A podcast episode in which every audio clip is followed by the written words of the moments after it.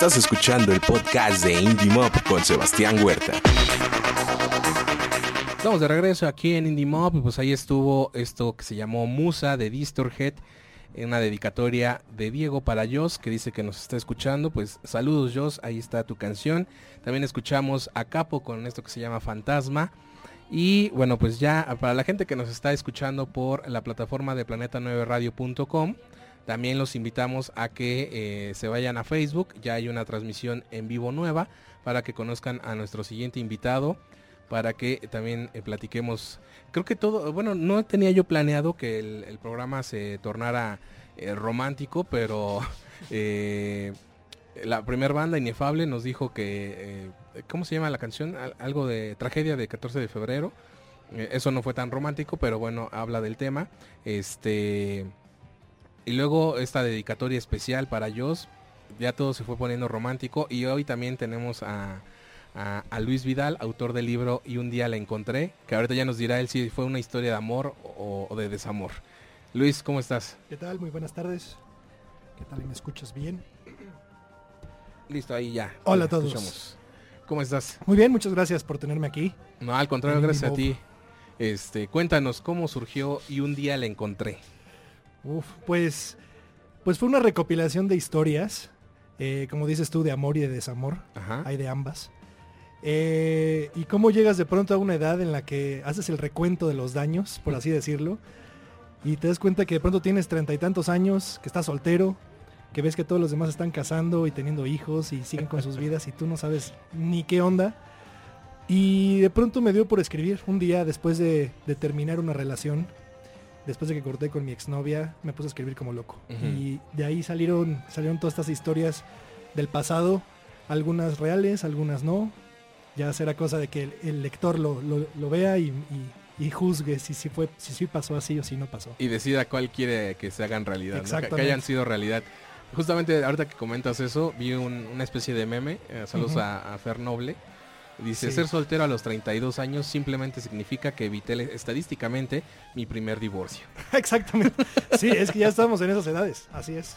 Oye, este, leía yo la, biografía, eh, o menos bien la, sinopsis. Sí. Y, decía que era una historia de amor, pero que había, como bien lo comentas, eh, está parcialmente eh, basado en vivencias propias. Así es. ¿Qué tan difícil es? Yo les digo a los músicos que, que, envidia que tengan esa oportunidad de exorcizar sus demonios en canciones, pero también pasa, creo que con todos los artistas y en este caso con los escritores. ¿Cómo fue ese proceso o fue una catarsis o, qué fue lo que sucedió al momento de plasmar algunas historias en este libro? Sí, fíjate que eso que dices es súper importante. Creo que haber escrito todas estas historias de alguna forma me dio como la oportunidad de cerrar capítulos. Eh, tanto emocionalmente como literalmente, ¿no? Una vez que terminaba un capítulo acerca de una, una exnovia, al mismo tiempo estaba como sanando esa parte, ¿no? Como dejándola ir. Y te da la oportunidad también de seguir adelante y darte cuenta cómo este, a veces estamos un poco deprimidos o tristes por lo que ya pasó, pero no nos fijamos en lo que puede pasar, ¿no? Entonces, eh, para mí también fue una manera de desahogarme, desahogar todos estos sentimientos que tenía atorados a lo mejor desde hace unos 10, 15 años o desde que empieza la historia, que es de cuando soy adolescente, ¿no? Eh, y, también un poco futurear ilusionarte con lo que puede pasar, ¿no? Evidentemente, eh, bueno, yo no tengo ni novia, ni esposa, ni hijos. El personaje este, llega a un punto en el que está en esa edad. evidentemente esa parte pues no, no es real, ¿no? Pero de alguna forma lo proyectas y lo, lo, pones como futuro en el cómo te gustaría que fueran las cosas, ¿no? Creo que es lo, lo, más padre de poder crear historias, que en ese mundo sí existen algunas. Exactamente. idealizando, ¿no? Oye, y cuéntanos más sobre cómo iniciaste eh, en la literatura, qué fue lo que te impulsó a, decir quiero ser escritor. Pues mira, en realidad eh, yo soy ingeniero de profesión. Nunca me imaginé escribir. Eh, hace más o menos como un año y medio empecé a escribir en mi computadora solamente historias que se me ocurrían del pasado, anécdotas. Y le mostré mi, texto a una amiga. Eh, eh, lo leyó y me dijo, oye, esto está muy divertido. a lo mejor si le pudieras dar un poco más de, redacción, más cuerpo, más, más, más forma, podría, podría ser un, buen libro, ¿no? Entonces me le tomé, tomé su consejo y, me dediqué completamente a, hacer este libro. Empezó hace como un año y medio más o menos. Y, descubrí que es una cosa que me, que me llenaba mucho, ¿no? Eh, plasmar en, el, en, estas hojas todas las vivencias que tuve y todo lo, lo, chistoso que me acordaba, lo deprimente que me acordaba, y es como una montaña rusa de emociones, y que al mismo tiempo va acompañado de, un soundtrack, ¿no? Que es como eh, si le pudieras poner momento, eh, música a ese momento de la vida, sería esta canción, ¿no? Entonces también fue muy padre poder poner en música el evento que estaba pasando en ese momento de mi vida. E-, ¿Eso te sucedió eh, en la vida real, digamos, en los pasajes que llegaran a ser eh, extraídos de la vida real? Sí. ¿Tú los asociaste con una canción ya después o en ese momento dijiste esto le queda bien esta pues canción? Pues fíjate que siempre he dicho que la música me habla. Estoy a lo mejor eh, platicando con alguien en una cafetería y la música que está puesta me dice como qué decirle a esa persona o me sugiere, me, susurra al oído, ya sabes. Entonces, creo que en muchas ocasiones de lo que pasa en el libro, la música estaba presente en ese momento y me decía qué tenía que, decir, que decirle a esa persona, ¿no? Entonces, o es la música de fondo que está acompañando la escena de, en ese momento. Entonces, ¿le aconsejas al lector que ponga la playlist? Por supuesto. Sí, sí, sí. Pero no va tal cual. Tendría que ir a un ritmo muy acelerado de lectura, ¿no? Para que quedara en tal cual. ¿O viene en el libro señalado Sí, cada, cada momento está desde el principio señalado con una... este tienen su referencia. Al final del libro viene una, un código QR y un código este, de Spotify para poder acceder a la lista. Y estás leyendo una parte, ves la referencia, si a lo mejor no conoces la canción o la letra, puedes tomarte una pausa, ir a Spotify y decir, a ver qué está, qué quiere decir aquí Luis con esto, ¿no? O, qué estaba sintiendo el personaje cuando escuchó esta canción. Entonces vas al final, buscas en Spotify esa canción, la pones y escuchas la letra un poco y dices, ah, ok, de eso se trataba, ¿no? eso es lo que estaba pasándole. Oye, eh, yo le di una escuchada general a la playlist porque es extensa. Sí.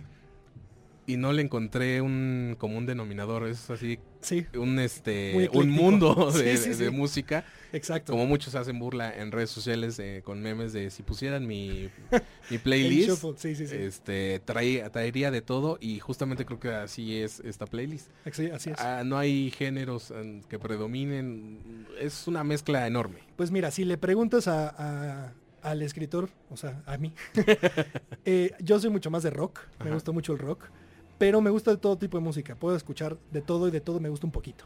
Eh, yo diría que el personaje del libro es mucho más como la playlist, ¿no? Eh, que le gusta un poquito de esto, un poquito aquello, pero no se centra en un solo género, ¿no? Y también de alguna forma eh, lo quise hacer de esta manera porque abarca muchos gustos, ¿no? Hay gente que se puede identificar con canciones en español, hay, gente que se puede identificar con, con canciones en inglés de rock, o de épocas, ¿no? Canciones de los 90, canciones de los 2000, canciones más actuales, ¿no? Y esa, eso también, eh, llegarle a esa persona, a lo mejor por el tipo de canción que le gusta o el tipo de género que escuchaba esa persona, ¿no? Oye, eh, estaba yo leyendo parte de tu biografía y de, cómo tú describías también al libro. Y, me llamó la atención porque me gustan estas historias que nos relatan, o bueno, que, la narración nos lleva por lugares donde uno sí puede acceder. La Condesa. Sí. Este, ¿qué, otro lugar se me está escapando? Eh... Bueno, aparece ahí este, la zona del Pedregal, San Jerónimo. Ajá. Viaducto. este, y aparte, eh, las cosas que hace uno cuando a alguien le interesa. ¿Cómo ha sido esa parte ahora ya que ya este libro terminado? Que ya... Ah, me dijo una vez una amiga que cuando escribieras algo no lo volvías a leer porque le ibas a, a querer cambiar cosas. Así es. ¿Es, cierto eso entre los escritores? 100%. ¿Has vuelto a leer este libro? Sí. El, día en que me lo entregó la editorial, eh, tenía la copia física en la mano y lo empecé a ojear a como a las 12 de la noche. No pude dejar de leerlo. Lo volví a leer, me dormí tal vez a las 5 de la mañana y encontraba cachitos donde decía, híjole, es que aquí hubiera puesto tal cosa, esto hubiera sonado mejor así, aquí hubiera metido una canción. Entonces sí, no, nunca puedes estar satisfecho al 100% con, con un resultado, pero creo que tienes que, estar en paz de que lo que está y lo que salió está bien y que, es de calidad y que le va a gustar a la gente. Eh, justamente ahora que mencionaste a la editorial, que es justamente eh, el enlace que hay entre eh, este libro y el programa, cuéntanos cómo llegaste a, Yo Publico. Yo Publico, bueno, en realidad fue buscarlos, yo los busqué. Este, les envié mi, mi texto, me contestaron muy rápido, me dijeron, sí, nos interesa. Eh, para mi sorpresa, porque yo no tenía ni la menor idea de cómo funcionaba publicar un libro, ¿no? Eh, acudí con ellos, son un editorial independiente, eh, que me, me, ayudaron muchísimo en, en, guiarme en el proceso de cómo es publicar un libro, ¿no? desde, el, desde el formato de cómo es el tamaño de las hojas, cómo tengo que escribir los párrafos, este, enviarles todo y de pronto ver ya finalizado físicamente el libro en la mano es padrísimo, ¿no? Y ellos te acompañan todo, en todo este proceso. Y, me gustaría también invitar a, la gente que, cree que no, que es difícil publicar un libro y que por ahí puedan tener ahí una, historia ahí escrita, que se animen y que se avienten a, hacerlo y que prueben cómo, qué es lo que es publicar un libro y que, no es tan difícil como parece. Cuéntanos cómo fue tu experiencia, este proceso de, de, como tú dices, de no saber nada de cómo se publica un libro, cómo te fue llevando la, la plataforma que Elvia Navarro, que también ya tuve el gusto de conocerla, este, nos platicó de también cómo surgió las inquietudes que había para crear esto, pero cuéntale a la gente o justamente también a, posibles nuevos escritores que estén por ahí pensando de ¿y cómo le hago para que alguien me publique? Bueno, eh, esta plataforma al ser de autopublicación, eh, tú como, como, autor pones los recursos para que se, se, imprima, ¿no? Este, yo no tenía el libro editado, lo escribí y casi como tal no sabía si estaba bien escrito, si no. Ellos hacen esta labor de, de, corregir todo el texto, el, corrección de estilo, eh, evidentemente ortografía, eh, puntuación. También hacen la parte, por ejemplo, de maquetación, que es cómo se va a ver el libro físicamente, ¿no? Es muy distinto tener todo el texto en Word, en páginas de Word, y cómo se pasa eso a un formato ya físico. Eh, también ellos hacen la parte del formato digital eh, para que se pueda leer en, las Kindle o en las tablets, ¿no? Este, y, lo, padre es que se, adapta mucho a, tu, a lo que tú quieres, ¿no? Si tú quieres tener el, paquete completo, digamos que fue el que yo, yo pedí, que es la corrección completa, las ilustraciones también, la, portada, por ejemplo, ellos también la hacen, el diseño, la maquetación, y la impresión de las copias, ellos se encargan, ¿no? Tú les dejas tu texto eh, eh, a ellos y, se quedan en muy buenas manos para que hagan de tu obra un muy muy buen producto, ¿no? Al final. Este, estoy, estoy muy satisfecho con, con, el editorial, con Yo Publico. Este, y, igual animando a la gente a que se, a que se aviente a, publicar con ellos. Oye, y después de este, este es el primer libro. Es el primero. ¿Ya viene, ya estás planeando un segundo? Pues sí, tengo una idea por ahí. Este, es una novela un poco oscura, una novela noir, este, sobre un, un, detective en los años 30 de cómo se va al lado oscuro, al dark side, por una, una, chica. Sí, a ver qué tal. Y bueno, ahí estará también, espero que con yo publico. Oye, y algo más que quieras agregar, que la gente deba saber esto de y un día la encontré. Bueno, eh, nada más que si lo, si lo quieren buscar, si quieren encontrar el libro en algún lugar, está en la página www.yo, eh, perdón, y un día la encontré.com. Eh, también en Yo Publico, en Yo Publico también pueden encontrar mi libro, eh, www.yopublico.mx, este, redes sociales, todo, y hacerles una invitación, también estás invitadísimo para el día 29 de febrero a la presentación del libro, va a ser la presentación oficial. en la página web está toda la información va a haber ahí algunas este, eh, eh, músicas, sorpresas, vamos a regalar libros, hacer dinámicas este, que, van mucho de la mano de cómo, de cada capítulo del libro, ¿no? Entonces va a ser una experiencia padre eh, fuera de lo normal de la presentación de un libro. No me digas que conseguiste a varios de la playlist. Sí, hoy estaba muy bien, sobre todo a, Paul McCartney. Sí. es que sí, por favor, bueno, ahorita terminando la entrevista, ahí en, en, la fanpage, en la transmisión de Facebook, les vamos a dejar el link de la playlist para que vean de lo que, que escuchen de lo que estamos hablando, de que sí no hay este eh, les decía yo hace rato no encontré un común denominador en, la playlist porque es sí es una consistencia caótica un, paseo musical literal exactamente Luis, ¿algo más que quieras decir sobre... Ah, aparte hay redes sociales, ¿verdad? redes sociales, sí, es igualmente eh, arroba y un día la encontré. en Facebook, en Instagram igualmente se encuentra así. El libro está a la venta en, en Amazon. Eh, pueden acceder a él por medio de, la página de, uh -huh. del libro www.yundialaencontré.com o directamente si se busca en Amazon, ahí encuentran el libro también. Pues ahí está. Luis, muchas gracias por venir a Indimob. Muchas gracias. Felicidades por este primer libro y ya estaremos al pendiente de cuando nos cuentes esa historia de ese detective. Muchas gracias. En claro, las 30. Aquí estaremos. No se despeguen, seguimos con más de Indimob a través de Planeta 9 Radio y los dejo con esto que se llama Luna de No Mois sonando en Indie Mob a través de Planeta 9 Radio.